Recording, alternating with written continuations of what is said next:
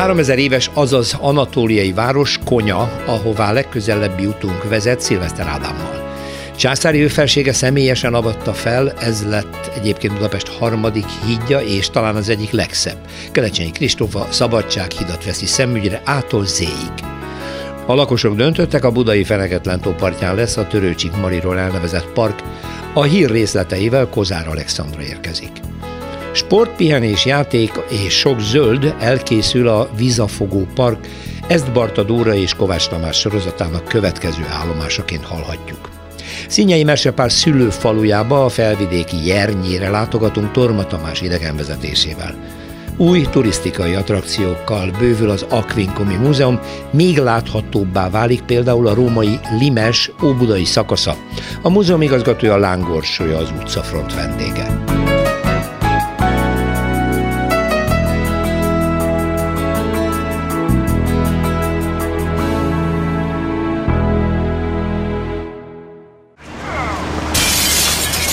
Városi tükör. Maradunk Anatóliában. Szilveszter Ádám Ébüdős építéssel egyetemi tanárral, szabad művészetek doktorával, Szerbusz Ádám. Szerbusz Ugye Kappadókia volt a, az a terület, amire a múlt héten nagyon izgalmas dolgokat meséltél, és azt mondtad, hogy Anatólia egy másik nyugati részébe veszel el minket, Konya nevű város. Konya nevű város. Ez szintén egy nagyon régi hely, azt tudom, azt mondtad. De ez milyen kultúra? Az eredet érdekes, mert már 3000 évvel ezelőtt is ottan települések voltak. Ez szokásos anatóliai történet, uh-huh. de a virágzás az a szeldzsuk török időszakban volt.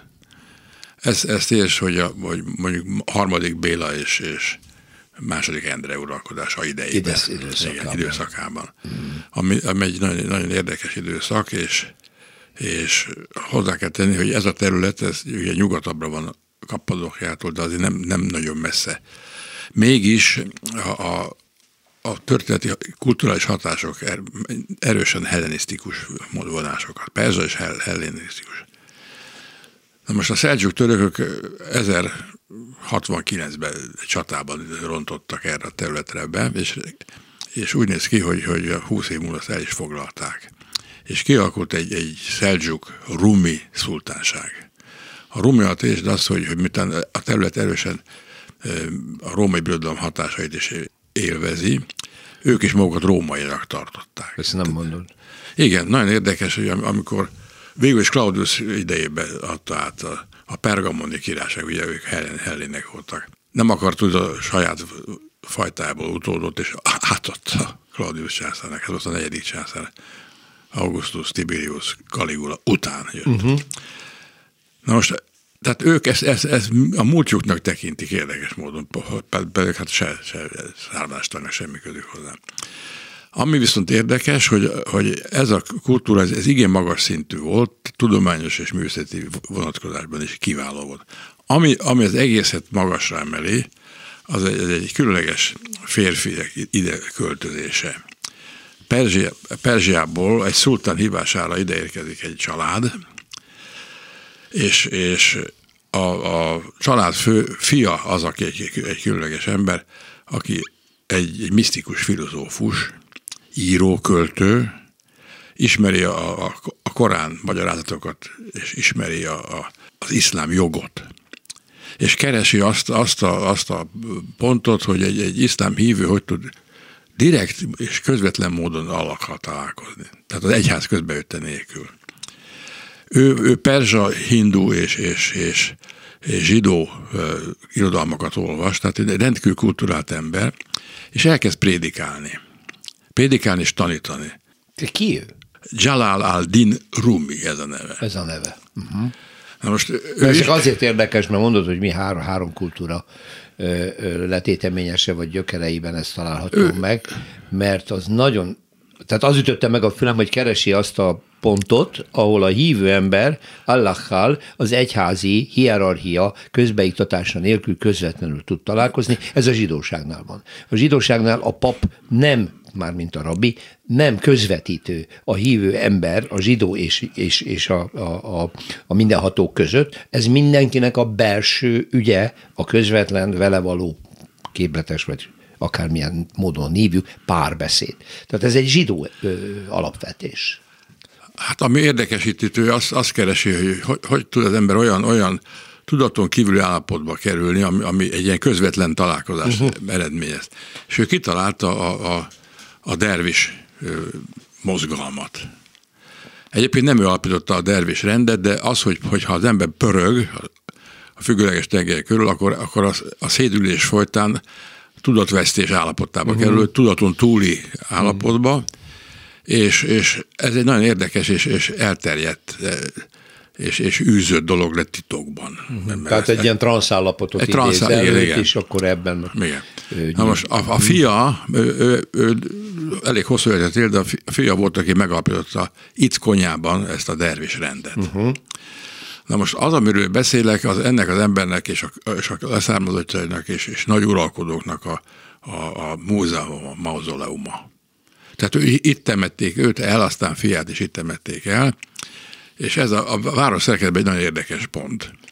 Ugye a múltkor meséltem, hogy az, a Seljuk török dzsámi az, az abban különbözik ugye általában az, az iszlám építményektől, hogy gerendázatos rendszer. Igen, igen. Ami... Na most ennek a legszebb példáit Konyában látszik. Uh-huh. Tehát itt volt egy római eredetmény egy dombon, egy nagyon szép kör alakú park, és ebbe áll ez a, ez a dzsámi, ami, ami ezt, ezt a jegyeket hordoz, barom érdekes. Uh-huh. Az is érdekes, hogy kik fordultak meg itt, hát például Barbarossa Frigyes. Hm. Ugye a keresztes játok érintettek ezt a területet, idáig eljöttek, mert volt mit látni, meg rabolni. Főleg. Igen. igen.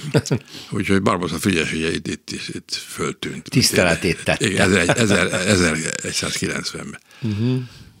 Ami érdekes, hogy aztán az egész dolog úgy, úgy hanyatlott le, hogy megjöttek a mongolok, pont akkor, mint nálunk, egy kicsit korábban, 1932-ben, és, és itt romboltak. Úgyhogy ez, ez, ez szétesőbe került, utána megjött aztán az... A mongol hódítás egészen lement odáig. Mindenhova. Hát gondolod, a lengyel-litván adófizetőket teremtettek, megszállták. Igen, Rajtunk csak keresztül szaladtak. Uh-huh. A mi nagy uh-huh. tatárjárásunk, ez egy pillanat. Uh-huh. Na most visszatérve erre, erre a helyre, ez egy gyönyörűséges hely, tehát arra a domba, amiről beszéltem, onnan, onnan, ha az ember lejut, egy nagyon hosszú sugárúton megy keresztül. És a sugárút most már 20. századi beépítéssel villamossal, egyébként metró is van a városban, az egy komoly, komoly. De a város szerkezet ezek szerint a régi. A régi, igen. Tehát az utca szerkezete, igen, igen. És az ember a morfológiája igen, ugyanaz. Elkezik egy, egy, egy, egy, egy teresedés, ami kör alakú, uh-huh. és itt áll egy gyönyörű dzsámi, ami egyébként első Szelim szultánnak a, a, a 1512-ben lett ő szultán, ugye másik Bajezid után, és, és Nagy Szulejmán előtt. Uh-huh. De ő ezt, ezt az emléket nagyra tartotta, és már az ő idején ugye e, ezt a, ak- akkor már kihaló fében levő dervis kolostort ezt, ezt építette, folytatta. Ez egy gyönyörűség. Tehát érdemes ide elmenni, tehát áll a téren egy, egy, egy nagyon jól szerkesztett, kilenc lukas, hét lukas, ambitusos két nagy minarettes ház, nagyon jól szerkesztett szám. Uh-huh. Szépek a színe, és olyan, mint egy panda maszkó, világos, világos és sötét színek. És mellette van egy nagy fal, és a falon belül van egy kert. És a kerten errefelé, a térre fel esik egy, egy sor cella, a dervisek cellái. Két fős cellák voltak, magasabb. És ma is megvan ezek szerint. Ma is megvan. Itt most általában szőnyeg bemutató van. De, de, de gyönyörűek. Hát igen. És utána van egy kert, ahol középen van egy, egy, egy kis, kis egy kút, egy kút, ahol lehet, lehet ugye a, a, a szertartás előtti tisztálkodás elvégezni. És utána van a nagy, nagy, hatalmas nagy épület, aminek, aminek az építő között van Szulejmán is. Tehát az, hogy itt az eltemetett Mevlánának az emléke mellé mindazt, ami, ami ehhez hozzátartozik, rettedes sok kincs fölhalmozva, és általános temetkezési helyet, szultánnak is, is temettek itt el.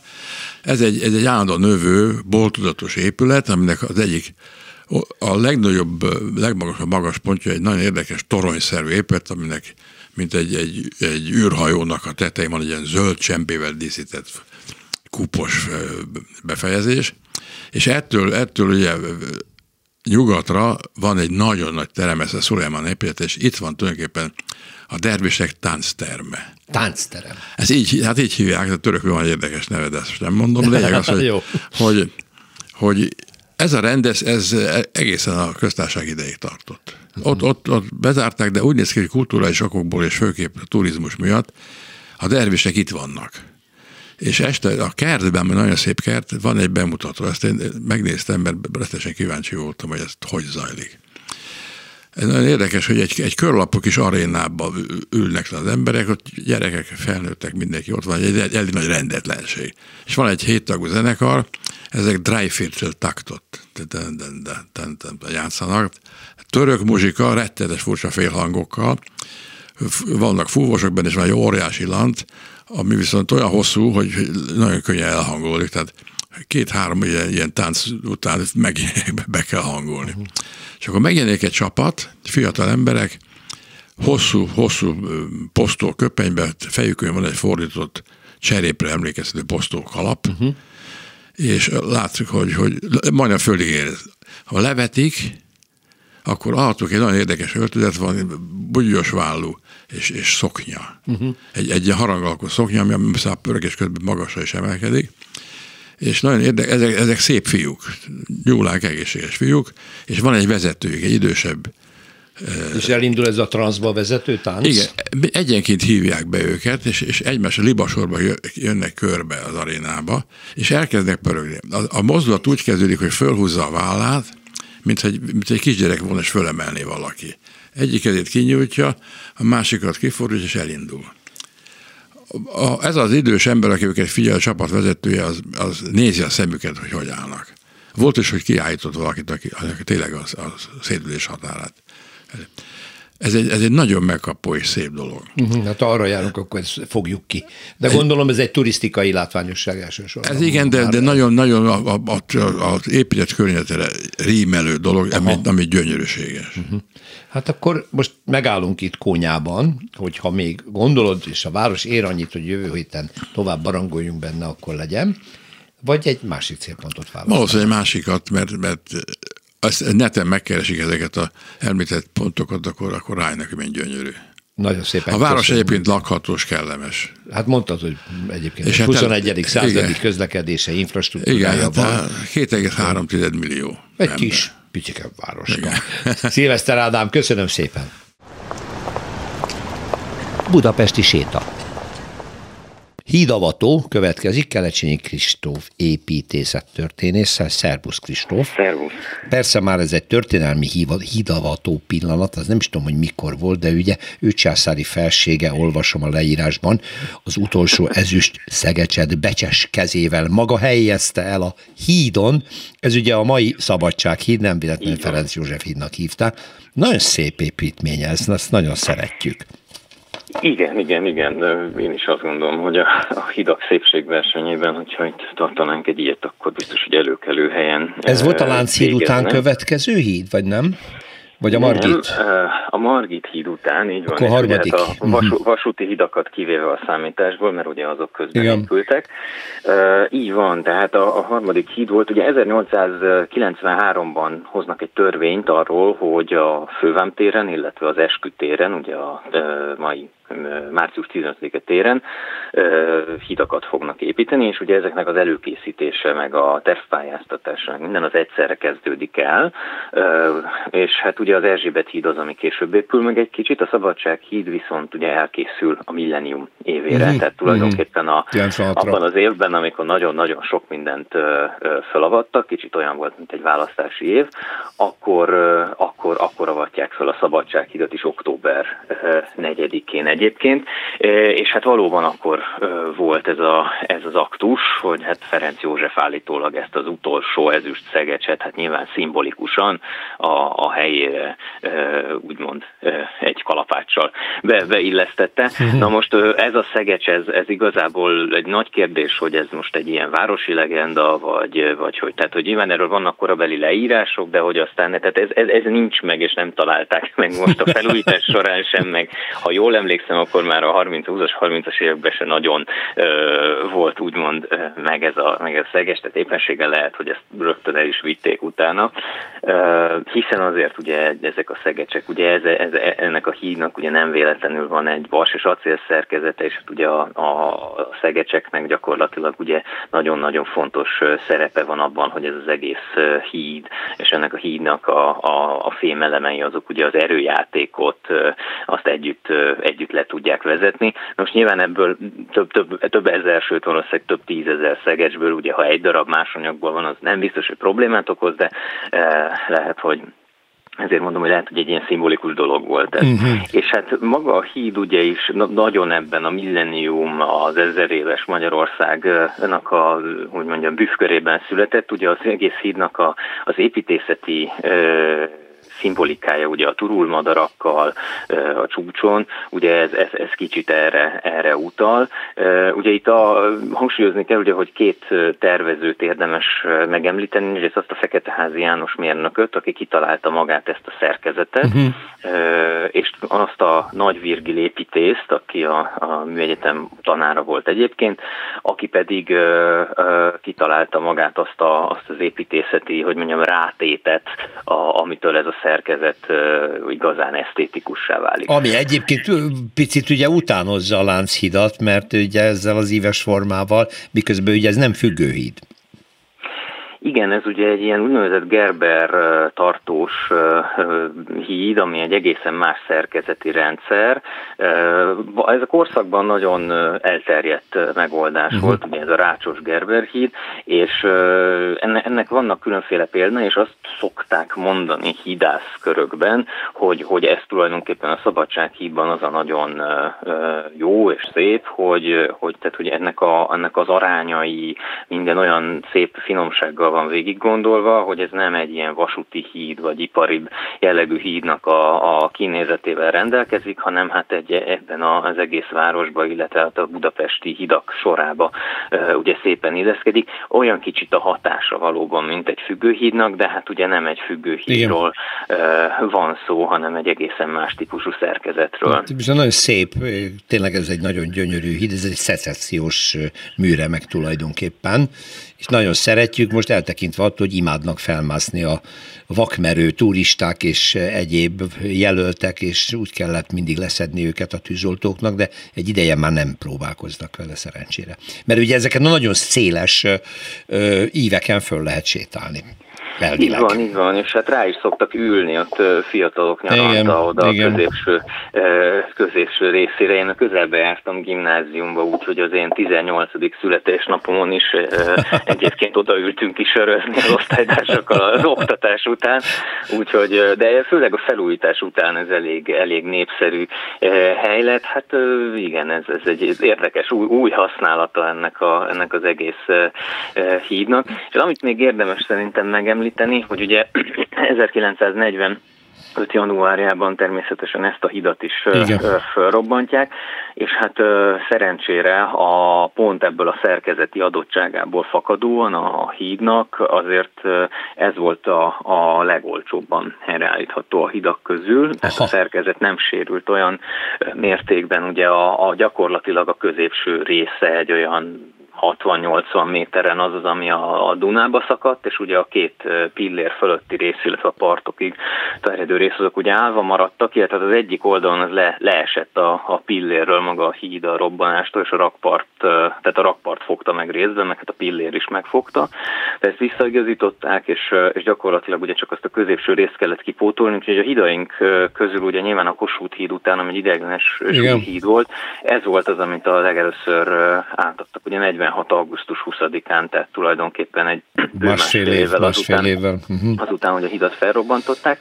És hát akkor nem állították vissza azért minden díszét, nyilván olyan idők is voltak, hogy ö, ö, spórolni is kellett, meg hát olyan idők is voltak, hogy ö, ugye más, más esztétikai elvárások voltak, és például van arról cikk, hogy valaki amellett érvel, hogy hát az összes építészet díszt mindent le kéne róla hántani, és csak a szerkezetet megmutatni, mert hogy az úgy szép, de végül az is szerencsénkre nem ez történt, és hát amiket pedig nem annyira rekonstruáltak, azt végül is, hogy a legutolsó felújítás során, ugye a 2009-ben befejezett felújítás során ennek a, a, a nagy része úgymond visszakerült a hírre. Ennek a tipikus példája volt, amit bárki észrevetett, hogy a korlát az a két szélén ugye díszesebb volt, és aztán ahogy az ember sétált, a középső szakaszon egy egyszerűbb, ugyanolyan formavilágú, de jóval egyszerűbb korlát volt, tehát ezt például ugye teljesen e, újra gyártották, és az eredeti forma most, most már végig e, megy a híd, hídon a két városrész között. pompázik szerencsénkre. Kelecsényi Kristóf, köszönöm szépen, szia!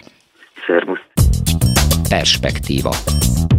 A Magyar Nemzeti Galériában színei kiállítás látható, igen reprezentatív, de nagyon érdekes, mert Torma Tamás ezt már is be fogja kapcsolni, korábban már megkezdett felvidéki sorozatába, ahol eddig többnyire templomokról volt szó, de most színei merséről lesz, hiszen felvidéken Jernyén született, és ez a kiállításban is valahogy visszaköszön, de az hiszem a maga a település is nagyon érdekes. Szervusz Tamás!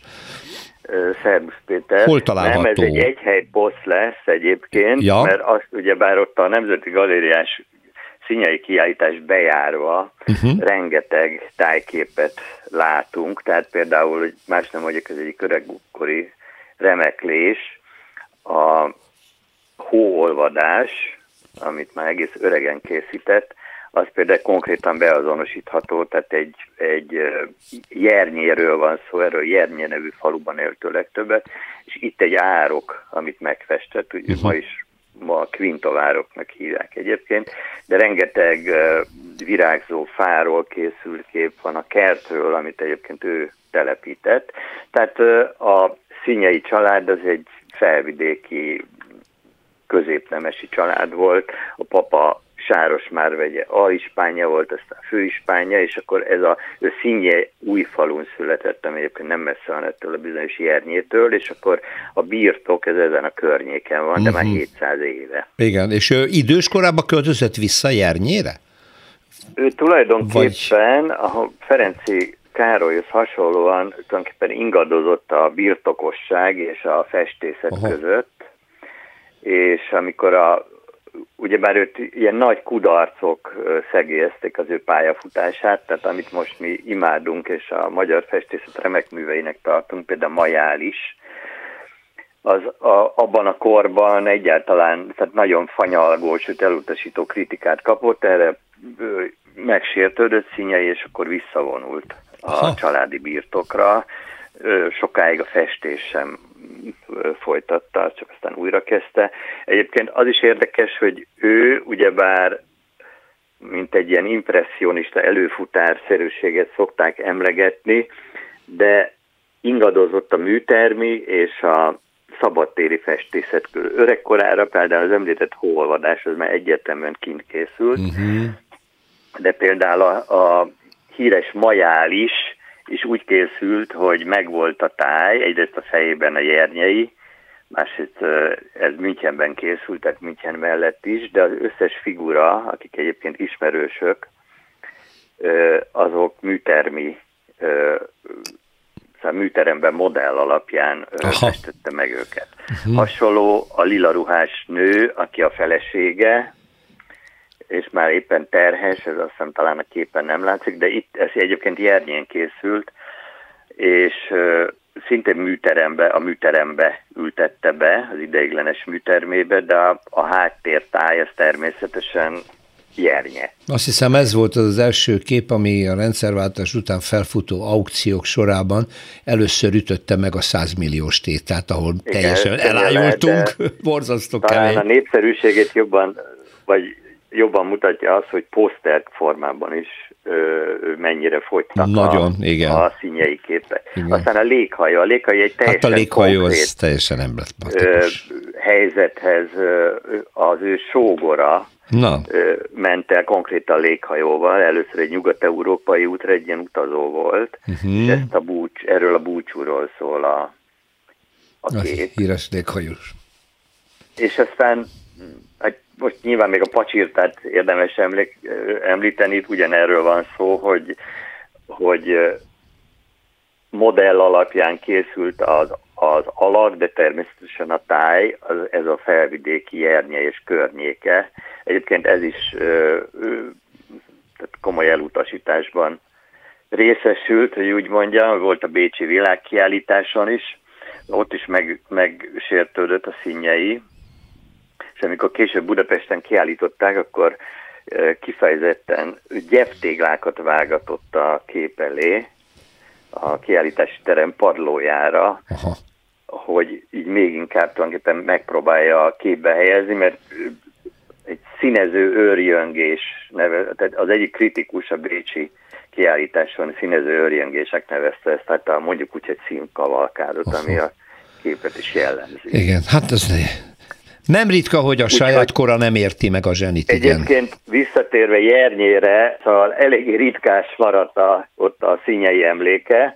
A templom az áll a faluban, amit egyébként színyei festett ki valaha, de maga a, tehát volt egy kastélyuk, ezt, ezt nem ő lakta, a kúriát viszont ő lakta, de a műterme például, amit a kertbe építetett, az ugyanúgy eltűnt, mint maga ez a színpompás kert. Tehát uh-huh. egy pálma is volt, meg tehát egy, egy komoly kert volt. A, egyébként Jernye azóta a legnagyobb szlovákiai roma településről híres, tehát nem színeiről, hanem Szlovákián belül erről, és a polgármester annyit azért megtett, hogy hogy tulajdonképpen készült egy színyei kiállítás, de egyáltalán nincs ott eredeti kép, hanem mindent a Magyar Múzeum, tehát a galériától kértek el, és azoknak a másolatai láthatók ott.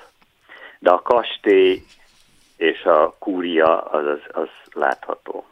Az, még meg... az utolsó kép, amit láttam a kúriáról egyébként, hogy egy, egy kocsma is van benne. Köszönöm szépen Torma Tamásnak, szerbusz minden jó. Köszönöm, szerbusz. Magas lesen. Ókori utcafronttal folytatjuk, mert hogy az Akvinkumi Múzeumban csodálatos munkák zajlanak mindig, de most aztán különösen felpörögnek az események, mert részint ugye az egykori római Limes útvonalán új, attraktív dolgokat fogunk látni, részint új kiállítást fogunk látni, és a munkálatok már meg is kezdődtek, úgyhogy arról értesültem Lángorsájától, az Aquincum Múzeum igazgatójától, jó napot kívánok! Jó napot kívánok, üdvözlöm hogy az a hallgatókat! kerítés, ami a Szentendrei út oldalán határolja most az Aquincumi Múzeumot, ez egy ilyen élő kerítésé válik, de ahhoz, hogy ezt megépítsék, alatta ki kellett ásni az egykori római város főutcáját, mert hogy az ott húzódik ezek szerint. Pontosan párhuzamosan a Szentendrei úttal? Igen, igen. Tehát ugye a múzeum most egy olyan érdekes szituációban van, amikor egyfelől beruházunk, tehát készül ez a bizonyos bizonyos fal. látványsétány és fal és kerítés, és hát ennek a földmunkái pedig régészeti munkával járnak, hiszen egy védett lelőhelyen dolgozunk, ez pedig az Akvinkumi polgárváros és közvetlen környezetének területe, és hát ahol most dolgozunk, ez, ez tulajdonképpen a Szentendrei út őse, az egykori római városon áthaladó észak-déli főútvonal. De hát akkor ezt tudták, hogy ott van tudtuk, a föld hogy alatt. ott van, így van. Tehát e tekintetben nincs újdonság, ezt nyilván tudtuk, hogy ott van, viszont az, hogy milyen mélységben és milyen állapotban van ez az út, ez nem teljesen volt világos, hiszen nem a teljes szakasza van fel feltárva, vagy volt korábban feltárva. Most egy olyan részen dolgozunk, ugye a Szentendrei útnak az az oldala, vagy az a része, ami a múzeum bejárata, tehát a régészeti park bejáratának a, a déli fele, ahol viszonylag kevesebb régészeti kutatás zajlott korábban, tehát nem lehetett tudni, hogy milyen állapotban fog ez az út előkerülni, és főleg milyen mélyen fog előkerülni, mert ez mondjuk a kerítés alapozás szempontjából egy érdekes kérdés. Nagyon sok közmű húzódik itt, nagyon sok későbbi úgynevezett bolygatás, a bolygatás alatt azt értjük, hogy későbbi korokban mindenféle okokból bele beleásogattak a területben, ami nyilván roncsolhatta itt az útfelületet. Most ehhez képest mi is meglepődtünk, hogy egészen magasan és jó állapotban Aha. előkerült. A ja, magasan ez azt jelenti, hogy viszonylag kélyen kerül elő, tehát Aha. nem túl mélyen kerülnek elő ezek, a, ezek az emlékek, és nincs nagyon szétturva. Ugye itt egy egész hosszú szakasz, közel 40-50 méter közötti hosszon látjuk most a, ezt a római útvonalat, a szélét kaptuk el, tehát ez a római útnak a széle. Tulajdonképpen a Szentendrei útnak az őséről van szó a szoros, szószoros értelemben, ugyanazon a nyomvonalon halad, csak egy picit keletebbre, és hát amit mi most megláttunk belőle, vagy megtaláltunk belőle, ez a Krisztus utáni második, harmadik századi útfelszín, ez jellemzően nagy kőlapokkal van kirakva, uh-huh. és mivel még a városkapu közvetlen környezetében vagyunk, bár a város falán kívül, itt még ugyanaz az útszerkezet van, mint amit a városon belül látunk, tehát jellemzően kőlapokkal burkolt útvonal. Aztán, ahogy haladunk délfele, és haladunk a katonaváros és a tábor irányába, ez majd egyre inkább átvált ilyen sóderes, apróköves úttá, de itt még ez egy megépített útszakasz. És hát persze itt is lehet látni, hogy azért az ókorban sem működött másképp a dolog, ha megsérült az út, akkor kátyúztak, másképp javítgatták, tehát ilyen útjavítás nyomokat lehet látni, illetve azokon a helyeken, ahol megsérült ez az útfelület, valamilyen későbbi úgynevezett bolygatás miatt, ott látjuk a korábbi útrétegeket is, hiszen itt nem csak egy rétegről van szó, hanem ez alatt még a korábbi római időszakból meglévő útfelületek is megvannak. Ez már gyakorlatilag az utolsó időszak a Igen, ez, a, ez, ez az, amit, amikor, a... amikor még itt tulajdonképpen a virágkora volt, volt. volt akvinkumnak, és hát később már nem nagyon javítgatták, uh-huh. csak lokálisan egy-egy helyen, de már nem húzták szinte újra teljesen az egész utat. Viszont a korábbi útrétegek megvannak, azért, hogyha itt most elkezdenénk lefelé ásni, amit most nem fogunk megtenni, mert egyébként a földmunkák sem bolygatnak olyan mélyen, akkor azért egy kb. hat réteget találhatnánk ebből az útból, és akkor mennénk visszafelé az időben, és elérnénk az első századig, amikor az első út itt kialakul, akkor még egy földút, és utána aztán fokozatosan kezdik burkolni valamilyen módon. És érdekes azt is látni, hogy például az útrétegek között feltöltésként használtak azt a környező épületekből átépítések során kiselejtezett építési törmeléket, tehát például padlóburkoló téglákat, falfestménytöredékeket találunk, amit egész egyszerűen feltöltésként használtak két útréteg között. Úgyhogy nagyon érdekes látni ezt a folyamatot is. Persze, mondom most csak Hát most maguk kis... látják, de mi nem igen. fogjuk sajnos, mert igen. a jó régész visszatemeti, hogy ne, ne sérüljön igen, részint. Igen. Hát itt is, ez, itt is ez így fog történni, ugyanis nyilván ez most azért zajlik ez a feltárás, mert ezen a nyomvonalon épül majd meg a kerítés, de hát természetesen nyilván a feltárás után ledokumentáljuk, és erre kerül majd rá megfelelő védelem mellett majd az új kerítés. Hát igen, ez egy kicsit ilyen skizofrén helyzet, mert egyfelől nagyon szeretnénk nyilván még többet látni ebből is, ha rajtunk múlna, akkor nekiállnánk, és nyilván feltárnánk, de hát most itt egy beruházás zajlik, ami, igen. ami most ilyen szempontból Ami fontos, de azért hadd idézzem meg, hogy Lángorsolyával mikor találkoztam, pont amikor a túloldalán az útnak, éppen a múzeummal szemközti oldalon, a hévvonala mögött, egy római kori villát, méghozzá egy nagypolgári villát tártak föl, gyönyörű szép padlózattal, és még volt alkalma ezt látni, még akkor televízióban forgattuk is ezt, és akkor mondta, hogy visszatemetik, és én nagyon sajnáltam, hogy mi ezt nem fogjuk látni. Ön meg azt mondta, hogy a régész ennek örül, mert akkor legalább addig nem teszik tönkre. Igen, ez egy ilyen kicsit furcsa helyzet, és nyilván egy régész szájából meg különösen furán hangzik, hogyha azt mondjuk, hogy mindennek addig van jó dolga, még a föld alatt van, de sajnos ez ténylegesen így van, hiszen ezek a romok több ezer éven keresztül háborítatlanul a levegőtől elzárt körülmények között voltak a föld alatt, és ha ezek kikerülnek, akkor vagy nagyon alap alaposan gondoskodni kell ezeknek a karbantartásáról, fenntartásáról, vagy hogyha ez nem működik valamilyen okból kifolyólag, akkor tényleg jobbat teszünk velük, hogyha ha ezek, vissza. ha ezek visszakezdnek temetve. Most egyébként visszatérve erre a régi ásatásra, ez 2008-ban volt, ez most már tényleg 14 évvel uh-huh. ezelőtt, a mozaik azért nem került visszatemetésre. Azt, azt felszettük, azt restaurátor ah. kollega segítségével szépen felszettük, és konzerváltuk, és benn van a múzeumban, és az időszaki kiállítások alkalmával Szuper. látható is. Úgyhogy Nagyon jó. ezek, ezek, ezek nem kerültek nyilván visszatemetésre. Akkor még egy gondolat ez, ugye a, a a katonavárosi amfiteátrum, ami bent van, az valamikor ugye be is épült teljesen, arra ráépült Óbuda. Igen, így van. És szerencsére azt aztán kibontották, és félig meddig ugye rekonstruálva most láthatjuk, hogy milyen szerencse ez. Igen. Úgyhogy ez egy nagyon szép dolog. Na, visszatérünk a beruházásra. Akkor van egyszer egy fal, egy ilyen nagyon érdekes a múzeum kifelé megmutatja magát, hogy mi mindent tudok? Igen, Igen tehát ez nem egy ö, hagyományos értelemben vett kerítés lesz, és mondjuk azt, hogy rendezzük mellette a járdát, hanem ez egy információs fal lesz, ahol Aquincumról különböző információkat fogunk, képi és szöveges mhm. információkat adni a látogatóknak. Tehát egyféle módon tulajdonképpen kifordítjuk a, a múzeumot, hiszen rengeteg értéket őrzünk bent, de ezt kifele is mutatnunk kell, hiszen szeretnénk bevonzani minél több látogatót a múzeumba, szeretnénk megszólítani a gyalogosokat, sőt az autóval közlekedőket is, tehát olyan fajta információ információs megoldások is lesznek, és hogy a félig pedig interaktívnak mondható megoldások is, amelyek az ott elsuhanó több tízezer autósnak a figyelmét is esetleg fel tudják kelteni.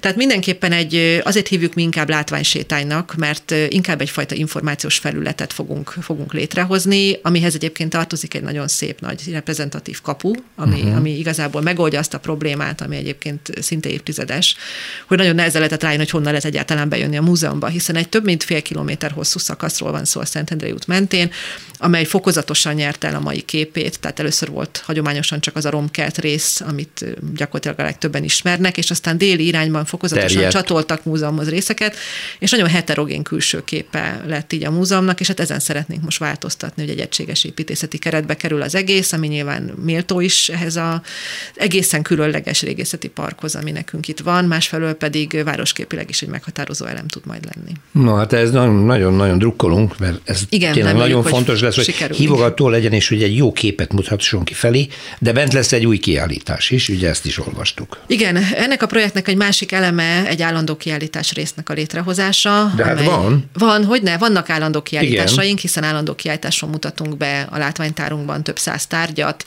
helytartói palota emlékeit mutatjuk be, az Akvinkumi híres víziorgonátot mutatjuk Igen. be. Tehát vannak állandó kiállítás részeink, de most egy új fog készülni ehhez, ami kifejezetten az Akvinkumi katonasággal, a római legionáriusok életével, mindennapjaival fog foglalkozni, mert ugyan tárgyilag, tárgyi leletanyag szintjén szerepel a kiállításban néhány ilyen, de kifejezetten a katonaság mindennapjairól, hogy hogy néz ki egy barak, hogy néz ki egy tábornak, egy főútja, például ilyesmiről külön egyik nem volt kiállítás. Időszaki kiállításokon foglalkoztunk ezzel, de állandó kiállítás nem volt, úgyhogy most kifejezetten egy ilyen a Dunai Limesztre, illetve az Akminkumi katonaságra fókuszáló kiállítás fog majd nyílni. Ennek lesz egy hagyományos része, tehát ott tárgyakat fogunk bemutatni, köztük sok olyat is, amit eddig nem látott a közönség, és lesz ennek is egy interaktív része, amely VR szemüveggel lesz használható többek között, de lesznek benne berendezett interiőrök, már egy korábban említett barakot lehet megnézni például, vagy egy katonai fürdőnek egy részletét például, vagy egy mitrász szentének egy részletét, illetve konkrétan beleképzelhetjük magunkat majd egy római tábor kellős közepére. Mekkora volt ez a római város itt? Attól függ, melyik része. Ugye itt Van több, a polgárváros, igen, a polgárváros, a, a polgárváros körülbelül 40 hektár, ennek a lakossága olyan 10-12 ezer ember lehetett a fénykorában, tehát ez a második, harmadik század.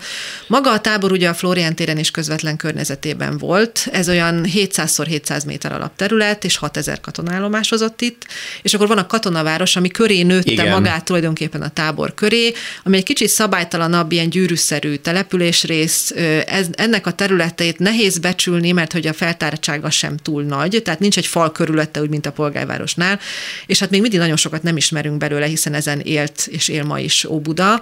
Nagyjából a Nagyszombat utcai amfiteátrumtól tartott mondjuk a Bogdáni útig körülbelül, és kelet-nyugat irányban pedig a Bécsi úttól a Dunáig. Dunapartig. Tehát ennek a lakosság számát is szokták becsülni a 30-40 ezerre egyébként. Területi lehatárolásban azért van némi mozgás, különösen észak fele, ott egy kicsit bizonytalan, hogy meddig tartott. Nyilván több ásatással lehet ezt majd tisztázni. Most is vannak olyan nagy felületű ásatásaink, amik majd remélhetőleg segítenek ennek eldöntésében. Ugye az elején említettem, hogy itt lényegében a római limes egy pici szakaszáról van szó, Igen. ami egy gigantikus milyen hosszú is ez összesen? Hány ezer kilométer? Hát ez, ez, ez, ez több, több ezer kilométer, Igen. mert ugye hát hozzáveszünk mondjuk, hogy Britanniától egészen lemegyünk az Aldunáig, majd utána, utána, utána megyünk. átmegyünk a túloldalra, illetve átmegyünk keleti Keletre irányba.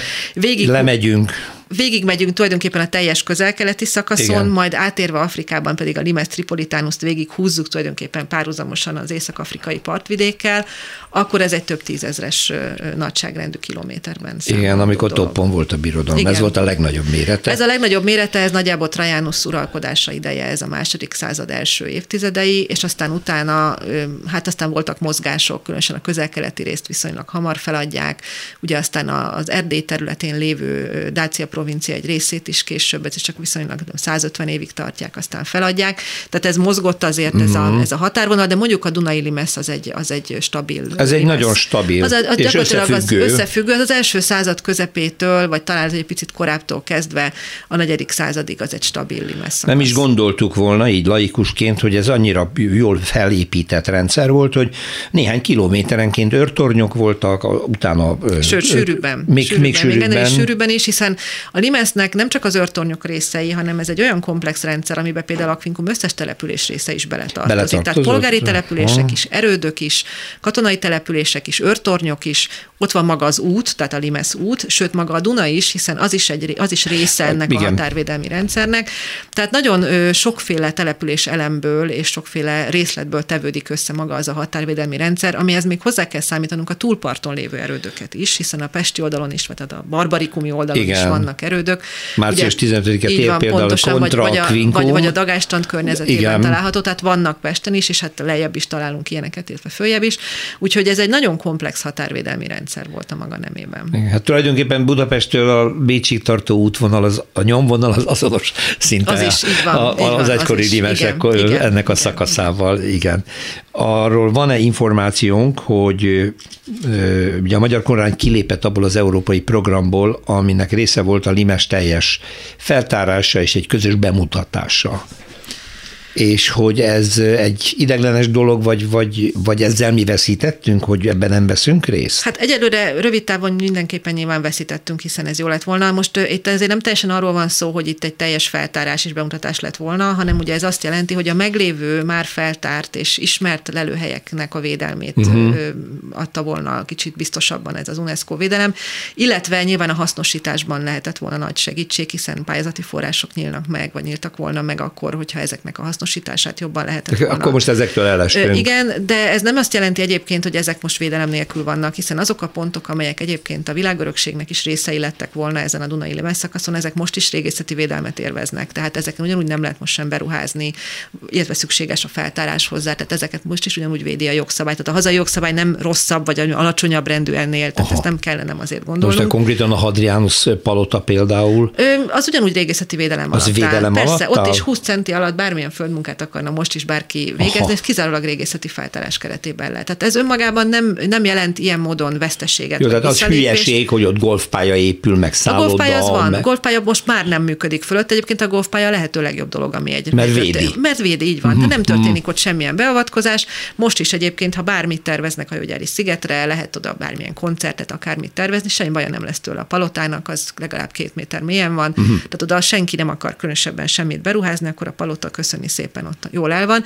És egyébként a Limeszt további szakaszait, tehát mondom, ilyen tekintetben nem éri semmilyen hátrány, hátrány. mondjuk hazánkat, vagy nem éri hátrány a régészeti örökséget sem.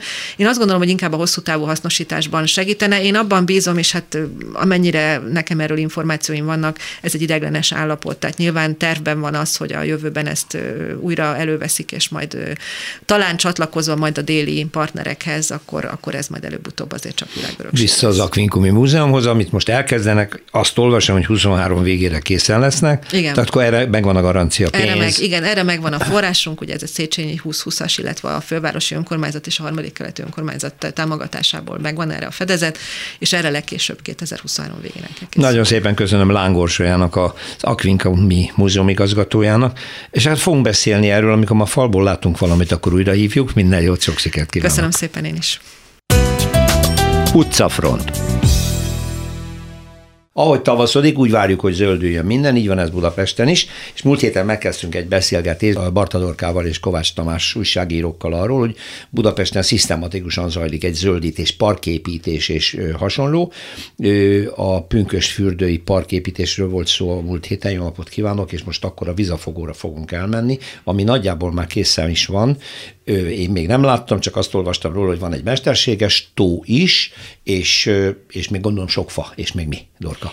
Igen, ez a vizafogó park, ugye ez ott a Váci út közelségében Igen. van, ott az Árpád híd környéken, az Agora Tower mögött, és ennek is már régebben elindult a, a fejlesztés, ugye itt régebben épületek álltak, ezeket elbontották, és egy részén parkoló volt, illetve egy teljesen üres füves plac, és ezt az Archikon építésziroda és az Objektá építésziroda tervezi.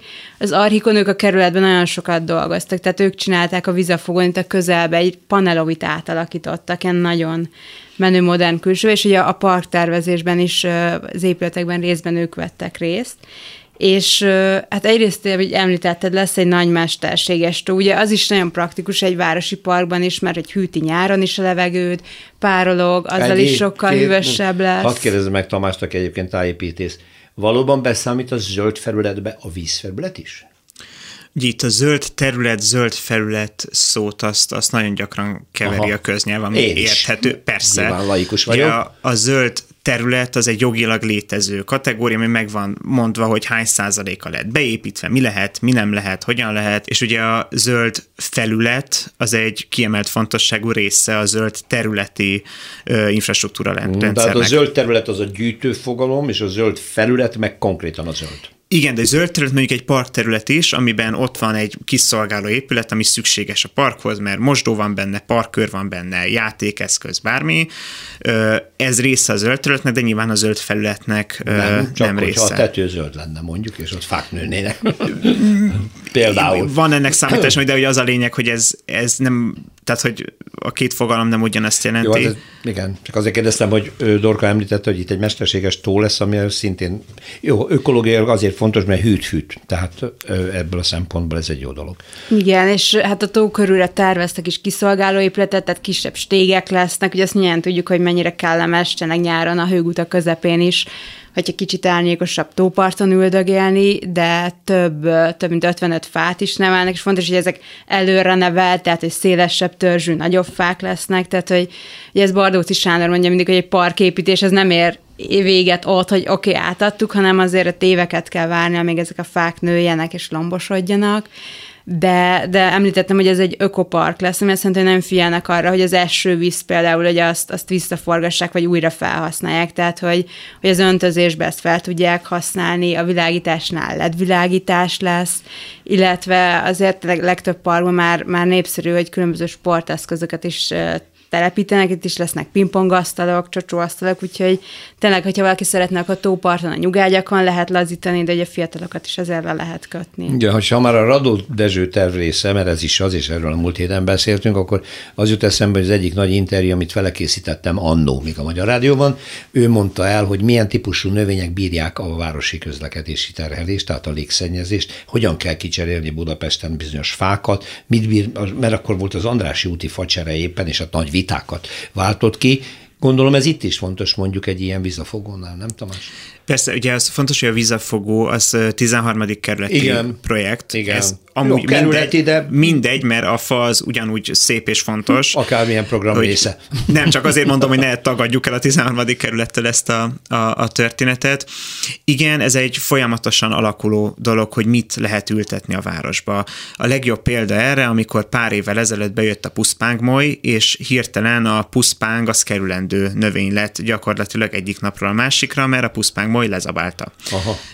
Tehát valóban ugye, amit a Radó Dezső is, is írt meg, meg kutatott mindig, ezek nagyon-nagyon fontos és ma is alapvető dolgok, de fontos azt látni, hogy ez változik időről időre, hogy, hogy mit, hova lehet, a világon egyre inkább megy abba az irányba mondjuk a városi fasorültetés, és Bardóci Sándor Budapest főtájépítésze is, is rendszeresen felveti ezt, hogy, hogy lehet, hogy, hogy egyszerűen úgy kéne fasorokat ültetni, hogy abban nem egy fafaj van, hanem többféle. többféle. Tehát, hogyha mondjuk jön valami, most csak belelövök a levegőbe, ami megeszi a platánt, akkor ne pusztuljon el minden. Mint hogy a gesztenyét megette annak idején. Igen, de a geszteny meg kör, közben túlélte, mert meg lehetett menteni, tehát hogy ez tényleg egy, egy, egy folyamatosan változó és nagyon-nagyon fontos dolog, és a legfontosabb ebben hát az, hogy alakul a klímánk, ha tetszik, ha nem tetszik. Igen. Tehát ebben előre kell gondolkodni.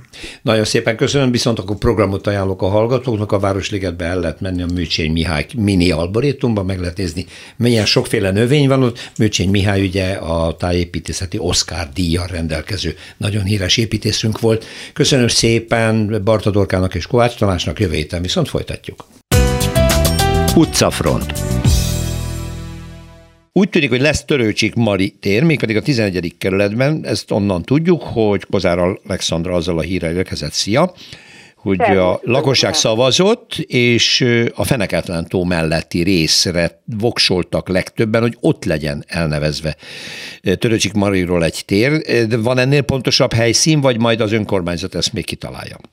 Igen, a park, ugye, tehát a Feneketlen tó kör nyékén lévő park, igen, aminek jelen pillanatban különösebb neve nincs, tehát így szokták emlegetni. Hát a budai park színpad volt az, amit volt, egy kulturális igen, hely volt. volt. Egy kultikus, ö, kultikus hely volt. Igen. Nagyon, igen, és hát ö, akkor így most ö, a nemzet csalógánya, Pacsirtája, Blahalúza, Jászajmari és Rutka Jéva után akiről ugye a 13. kerületben van Igen. egy nagyon szép kis park elnevezve.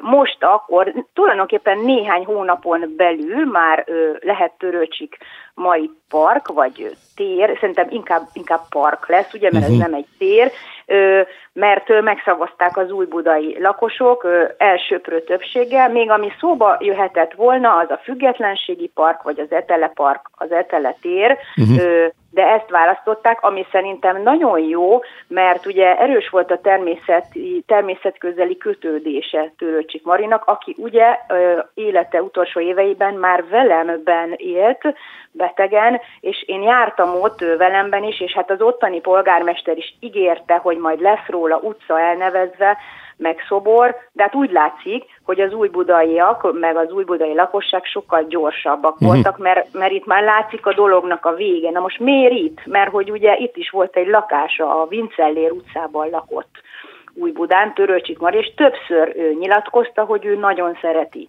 ezt a helyet, és a, a környéket, és a Feneketlen tó ő, vidékét, tehát annyi, hogy rá kell bólintania még az új budai önkormányzatnak, meg a fővárosnak. És szerintem ez egy méltó hely lesz neki, ugye közel van a, a Feneketlentó, amiről érdemes pár, pár szót szólni, mert ugye nem csak a mára már eltűnt, letűnt, levitézlett budai parkszínpad az érdekesít, hanem, hanem az, hogy ez a tó hogy jött létre. Mert ugye a 18... Meg hogy miért, miért, miért hívjuk Feneketlentónak, nem tudom, hogy ezt kiderítette. Mindenféle neve volt, igen, Aha. volt ez Lágymányosi tó, meg még Horti út menti tó, meg mindenféle volt uh-huh. ez, de hogy egyébként egy mély, viszonylag mély tóról van szó, 4-5 méter a, uh-huh. a mélysége, és 1,1 hektáron terül el, de hogy mióta van itt, mert ugye a 18. század előtt még nem volt, itt egy lakatlan, mocsaras, értéktelen terület állt, és a 18. század második felében egy téglagyárat akartak ide építeni a Kosztolányi Dezső tér helyére, és ahogy a, az agyagot ő, ásták ki itt a területről, ugye, a téglagyárhoz, akkor fedezték fel, ez 1877 környékén van, tehát oda datálják a tó keletkezését, hogy hát itt víz van, vízfolyásra bukkantak a felszín alatt. Egyébként még a maga a terület a 20.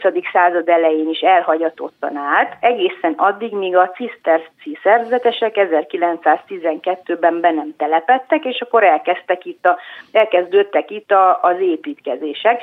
Velder Gyula volt az, aki egy templom, rendház, gimnázium és internátusból álló egységet épített a tó partjára. Ugyan, ugyanaz a Velder Gyula, aki a Madács, a Madács teret is, igen. színháznál igen. nagyon szép téglaházat tervezte és a 40-es évekre a tópartját ő a, a nád és a sás ő benőtte, és akkor 58-60-ban Mőcsényi Mihály volt az, aki megtervezte, hogy hogyan legyen ez a park. Mőcsényi körülötte. Mihály, aki ugye az Oscar díjjal fölérő nemzetközi tájépítészeti díj kitüntettetje volt, és hát eh, nagyon sokáig tanított, élt, nemrég halt ő meg. Ő hozta létre a, a tanszéket, és igen, igen, a, a igen. tájrendezés magyarországi megalapítójának. Tehát ő hozta rendbe akkor a tó környékét. Ő, Neki köszönhetjük, hogy ebből egy park igen. lett. Neki ezek köszönhető a az majd most, hogy egyáltalán lesz mit elnevezni. No, várjuk az eredményt. Kozár Alexandra, köszönöm szépen, szia! Szervusz, viszont hallásra!